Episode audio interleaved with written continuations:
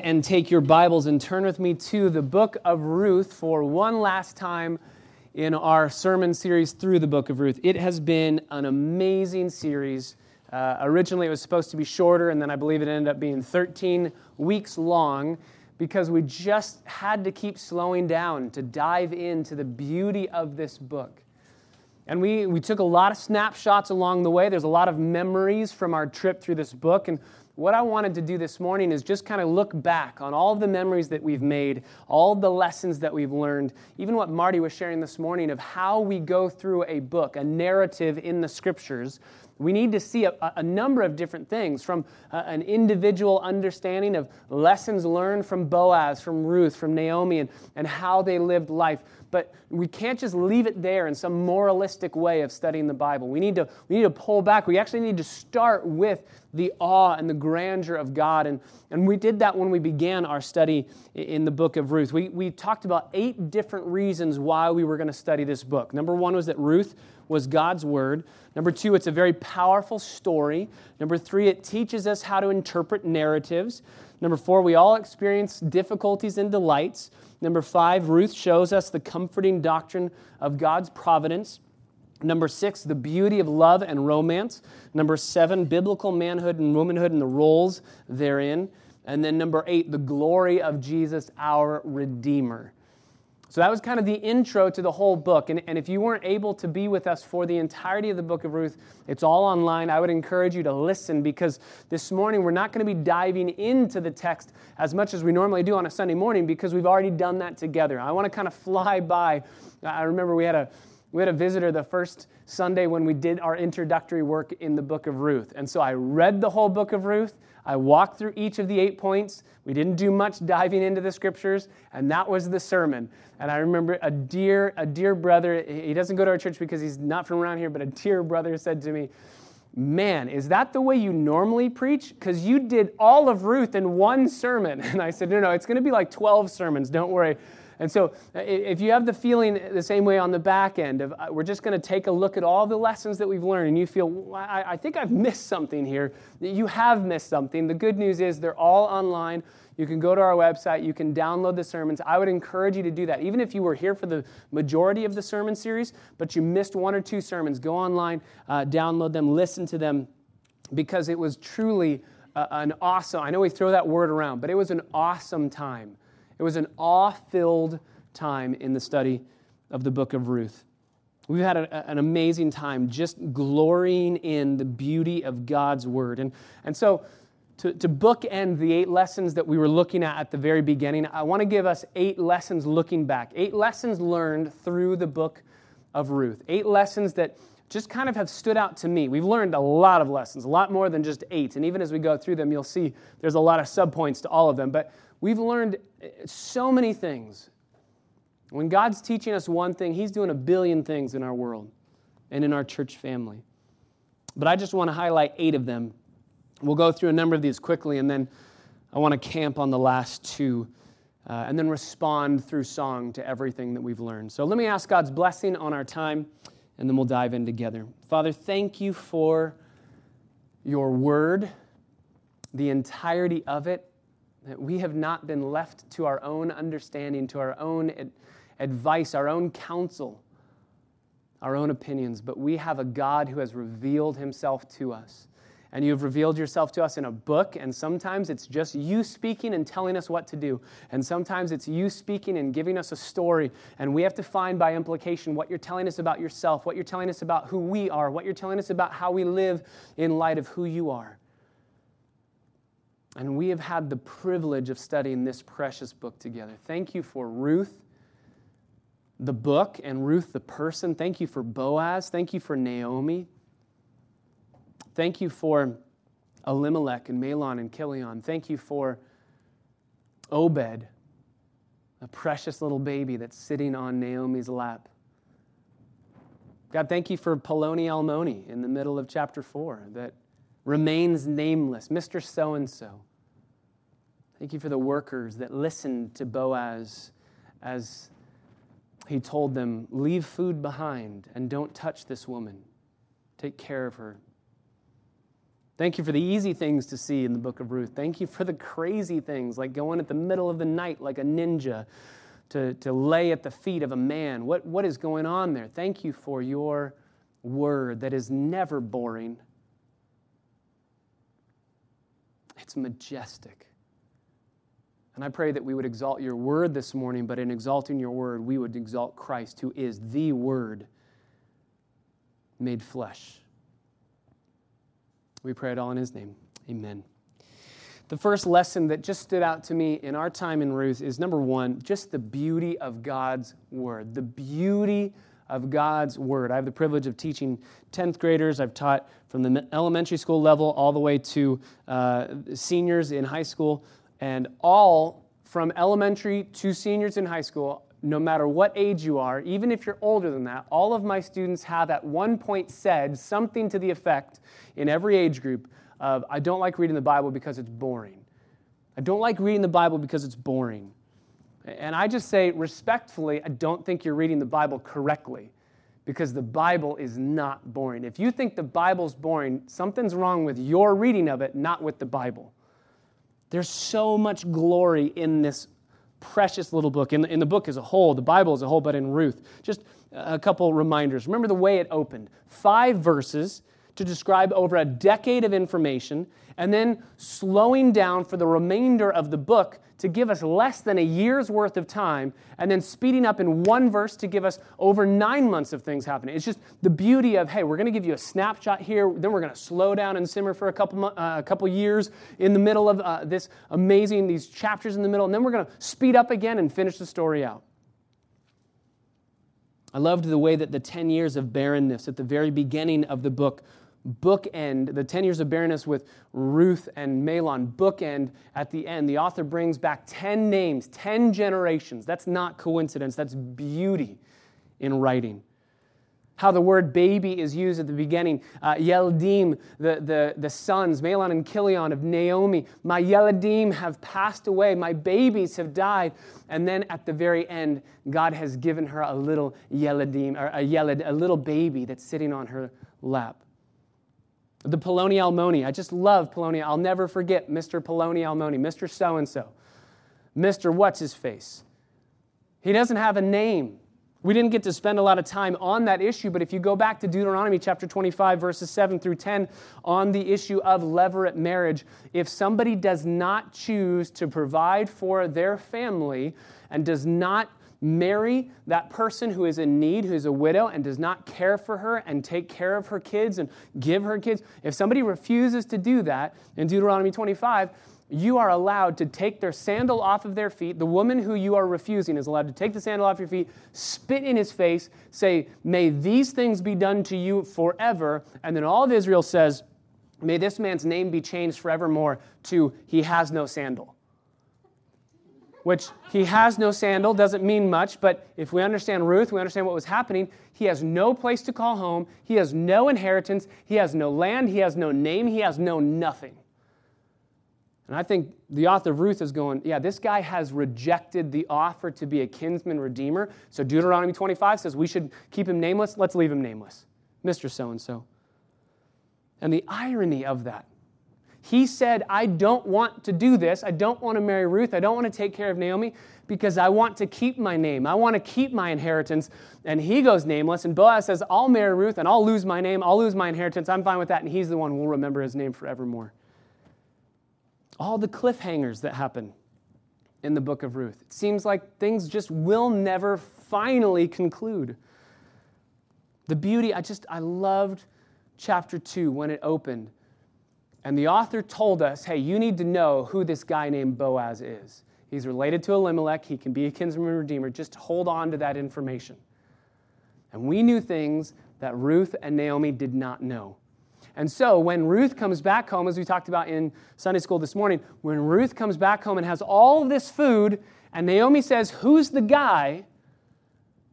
Ruth knows who the guy is but does not know how he is a kinsman redeemer and related to Naomi. Naomi knows who Boaz is, but doesn't know that's the guy. But we do. We're going, we know, we know, we know. This is amazing.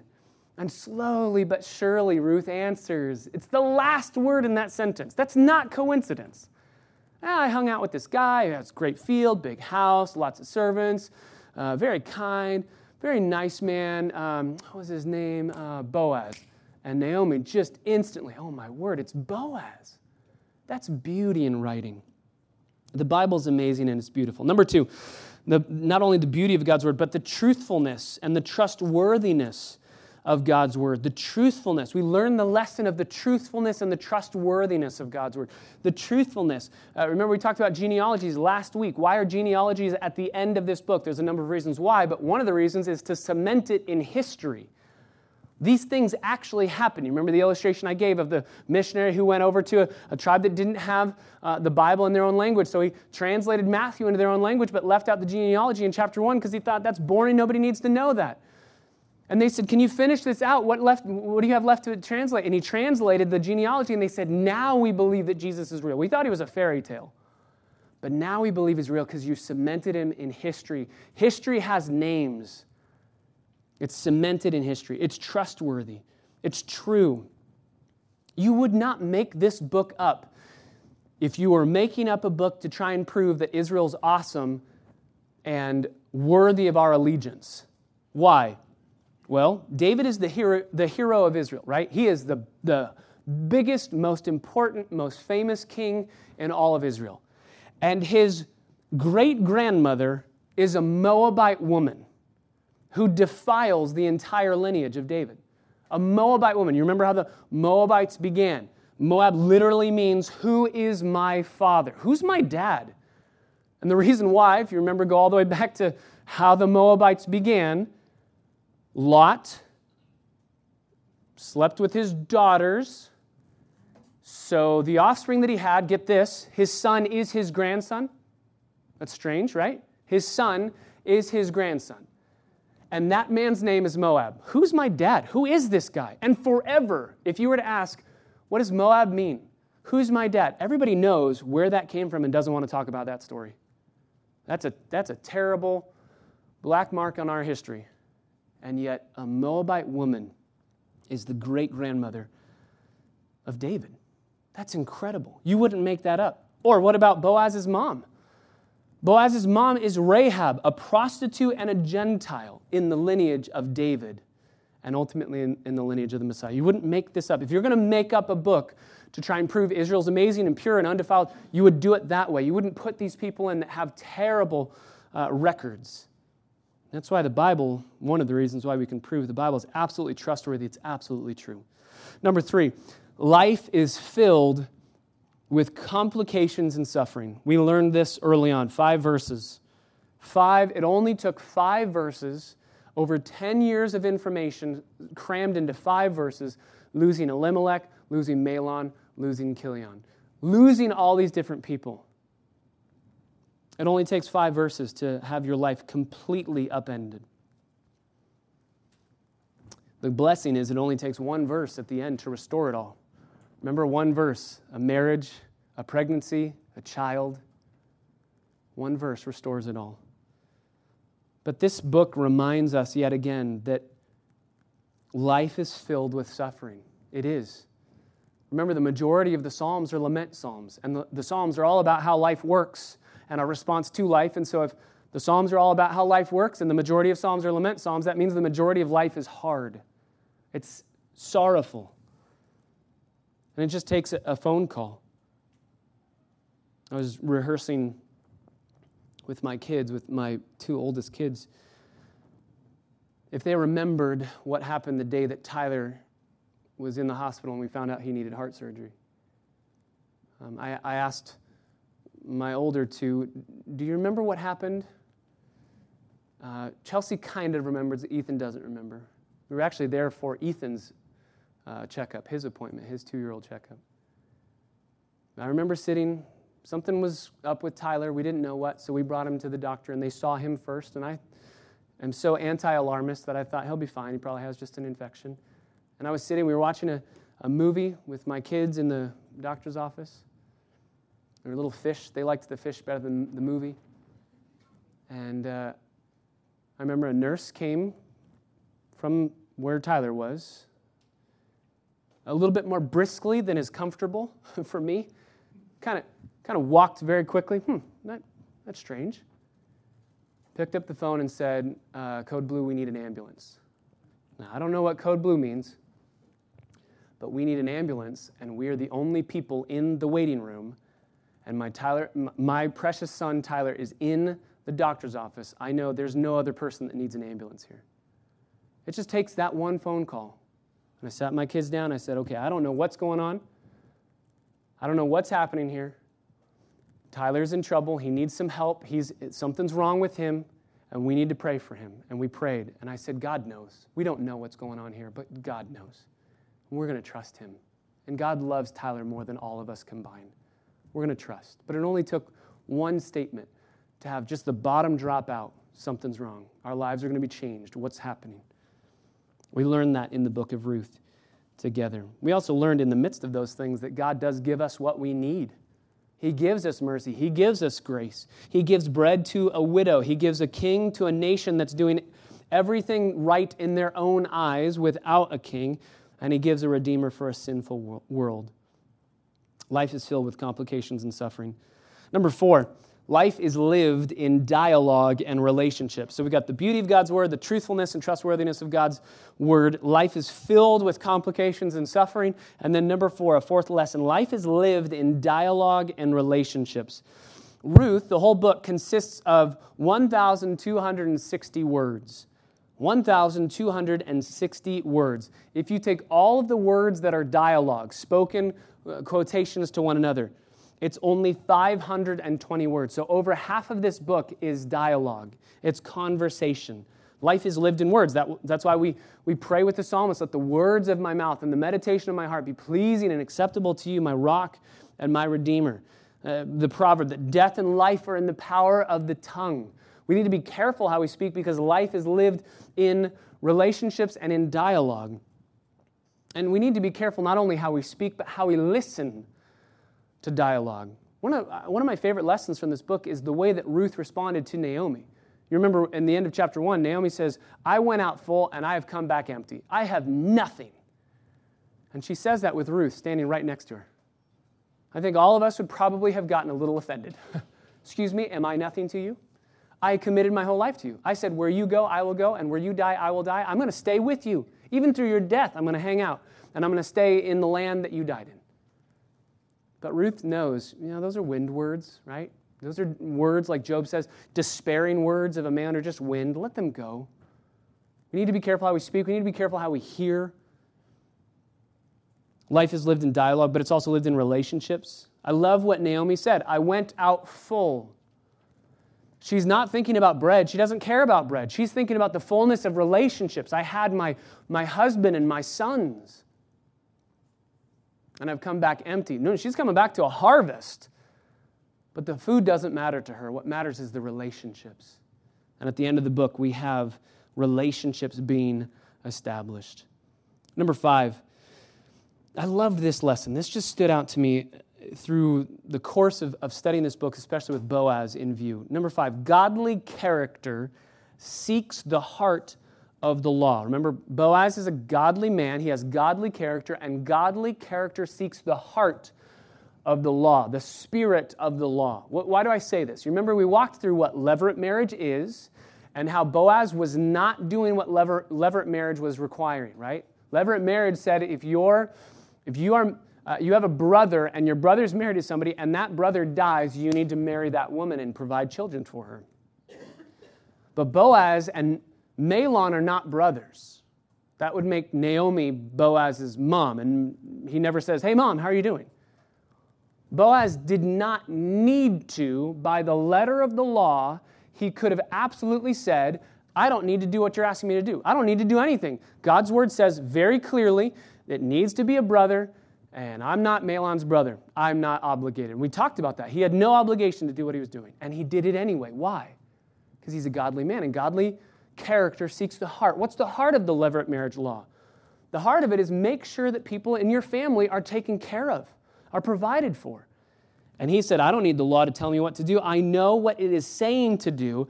I know the heart of it, and I will adapt the levirate marriage principle to live this out with someone who is in need. I loved that. we, we often get into trouble with the letter of the law, right? We often get into trouble in two ways. Number one, we get in trouble when we say, well, I don't have to do that because the Bible doesn't exactly say that. Kind of like Poloni Almoni might have done. The Bible doesn't exactly say that. That's not lever. I don't need to do it. I'm out. Instead of understanding what the spirit of the law is, seeking the heart of the law and going, oh, I can live that out. What's the law trying to say? And we also get in trouble when we condemn other people by the letter of the law instead of seeing the heart behind their actions. When we condemn them, well, you didn't do this, instead of seeing, well, I know what you were trying to do. I know what you were trying to do. Brothers and sisters, the best way to live life is by the spirit of the law, not the letter. Remember 2 Corinthians 3, verse 6 the spirit gives life, but the letter kills. The letter of the law kills. It's the spirit that gives life. We see this in our Savior. Do you remember when Jesus talks to the rich young ruler? When Jesus is speaking to the rich young ruler, he tells the rich young ruler, Go sell everything that you have and give it to the poor. Why does he say that? There's no law in the Bible that says we need to do that. What is he trying to do? He's trying to get to the heart of the law, the spirit of the law. And the spirit of all of the laws is you love Jesus more than you love anything in the world. You love God more than you love anything. Jesus knew this man owned much property, so he knows that's what he loves more than God. And so he makes a law that understands the Spirit. He makes a, a, commandment for this man to live out that gets at the heart of what's going on. So Jesus does this regularly. He gets to the heart. I love Boaz. He's just an amazing picture of a godly man who says, I don't need a law to tell me what to do. I know what the heart of the law is saying, and I'm going to live according to the Spirit of the law. Number six, take prayer seriously. Number six, uh, a sixth lesson take prayer seriously. The main characters in the book of Ruth are always praying. It's so commonplace, it's in their conversational dialogue. And we said last week every prayer that is prayed in the book of Ruth is answered with a yes. Every aspect of life is in this book, and there is a prayer for each and every aspect of life. Just it's a, it's a lesson to us that we should pray way more often than we do. And we should take prayer seriously. In whatever season, in whatever difficulty, in whatever blessing, in whatever triumph, we see a prayer that Naomi prays for Orpah and for Ruth. May God give you hesed. May God give you grace and love and kindness. And, and in the midst of her suffering, she says that. And then we see at the very end of the book the people praying, May God make Ruth and Boaz and their kids to be these huge pillars. So, in blessing, in times of sorrow, no matter what it is, we're praying. And God always, always hears.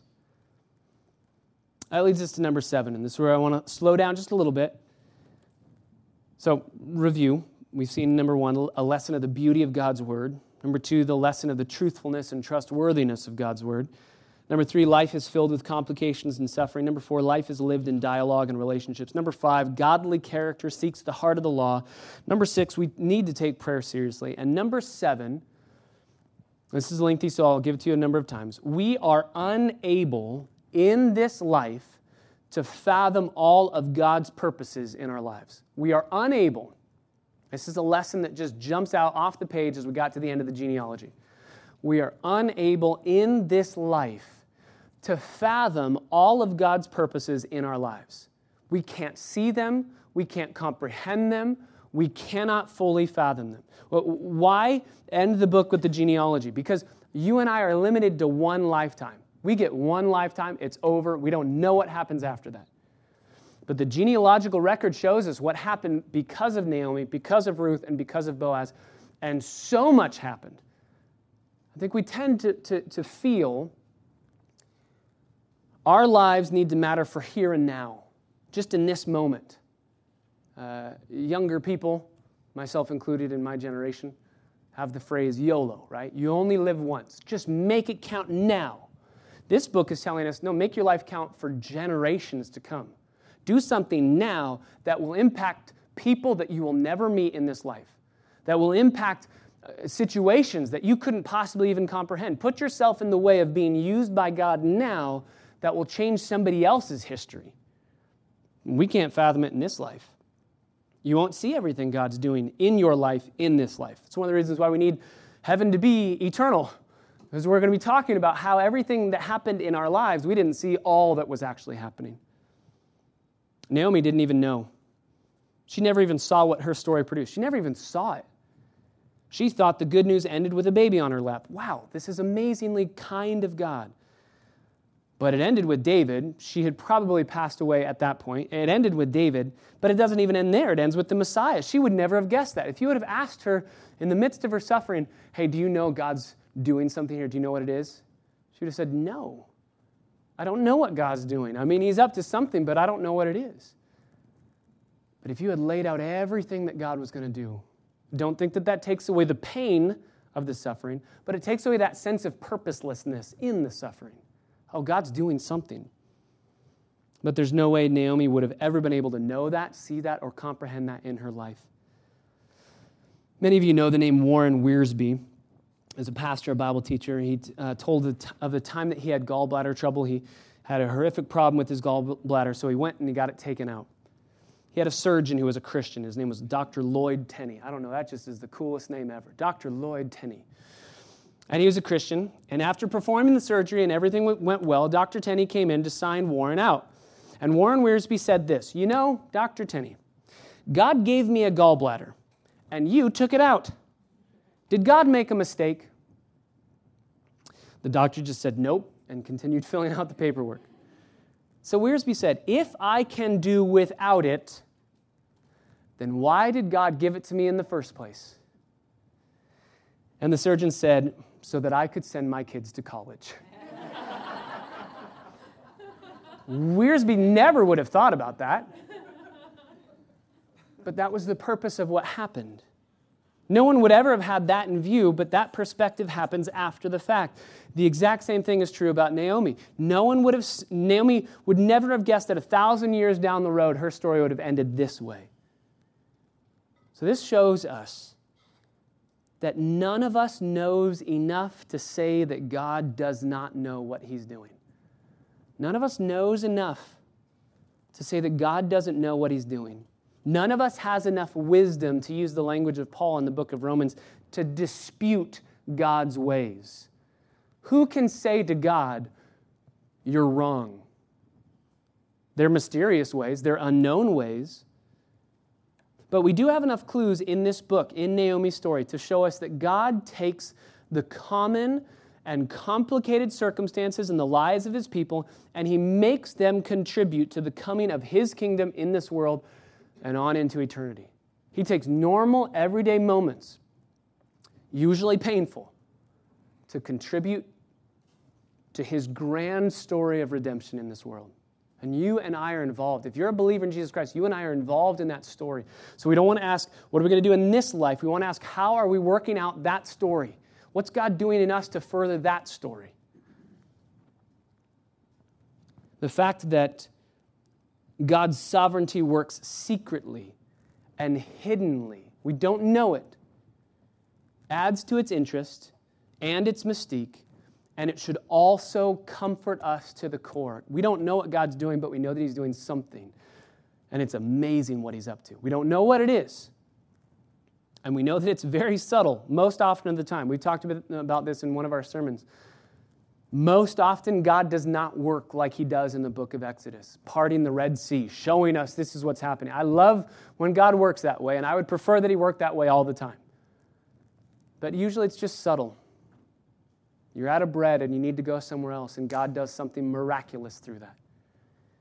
We need to marvel in those mundane moments. I don't think that we will ever forget the phrase, it just so happened. It just so happened that Ruth was in the field of Boaz. She just picked it, it just so happened.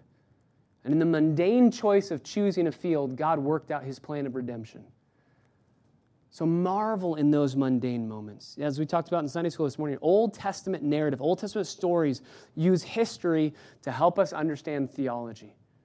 And the beauty of the history in the book of Ruth helped us understand theology.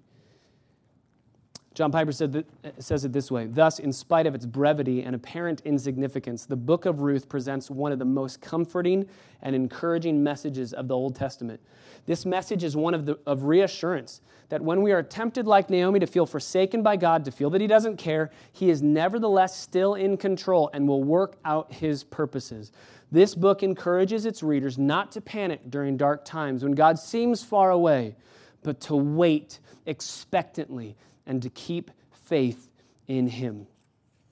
So we learned that we are unable in this life to fathom all of the purposes that God has for us in our lives. But we know, as the hymn writer says, O joy that seekest me through pain, I cannot close my heart to thee. I trace the rainbow through the rain and feel the promise is not in vain, that morn shall tearless be. One day it's coming when we're going to see all of the purposes that God had. We're not going to see them in this life. But we can cling to the hope that God is working he is sovereign, and He's working for our greatest joy. That leads us to the last point, number eight. Not only number seven are we unable in this life to fathom all of God's purposes, but number eight, we saw and we learned the lesson of the glory of God's grace in redemption. Number eight, and finally concluding this whole book, the glory of God's grace in redemption. The whole point of this book is redemption. 21 times in the book, we have seen the word redeem. Five times in chapter 4 alone. If you have your Bibles, uh, chapter 4, verse 6, the closest relative, that's just kinsman redeemer, so there's one, said, I cannot redeem it, there's two, by myself, because I would jeopardize my own inheritance. Redeem it, number three, for yourself, so that you may have the right of redemption, number four, because I can't redeem it, number five. Five times in one verse, we have the word redeem or redemption. Seven times in that conversation on the threshing floor Will you redeem? I will redeem. I will be a redeemer. You are my redeemer. Redemption is the theme of this book, but it's not just about a family being redeemed. It's not just about Naomi and Ruth being redeemed. It's about all of us being redeemed. In 1912, a pastor by the name of John Henry Jowett gave a lecture on preaching. And he said this about a great preacher or about any believer who has eyes to see the greatness and glory of God. He says this quote, A great preacher is one who is able to look at the horizon rather than at an enclosed field or a local landscape. He has a marvelous way of connecting every subject with eternity past and with eternity to come. It's as though you were looking at a bit of carved wood in a Swiss village window, and you lifted your eyes and you saw the forest where the wood was nourished, and higher still the everlasting snows. Yes, that was the way of all the preachers, and he mentions a number of different preachers that, that were amazing at doing what they did in preaching Spurgeon, and a number of preachers that you would know. They were always willing to stop at the village window, but they always linked the streets with the heights and sent your souls, your souls roaming over the eternal hills of God. And that's what the book of Ruth does. The author of Ruth, if the story just ended in a little Judean village with an old grandmother hugging a new grandson, it would not be big enough. There's more, and the author doesn't leave the story there. He lifts his eyes, and ours as well, to the forest, to the mountains, and to the snow capped hills of redemptive history. He shows us David's family tree. We find out that the purpose of Ruth wasn't just for Ruth, and it wasn't just for Naomi or for Boaz, or even for their son, or even for David, or even for all of Israel. It was for us. It was the Messiah being sent through this lineage. The purpose of Ruth includes us. We are in this book. And we see the end of the matter. Finally, when we get to the end of the book, we see no immigration to Moab, no return of Ruth, no Ruth, no marriage to Boaz, no marriage to Boaz, no Obed, no Obed, no Jesse, no Jesse, no David, no David, no Messiah. And we have no hope for salvation if we don't have a Messiah.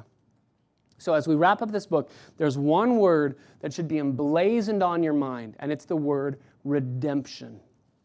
Redemption. Isaiah 44, verse 22 I've wiped out your transgressions like a thick cloud and your sins like a heavy mist. Return to me because I have redeemed you.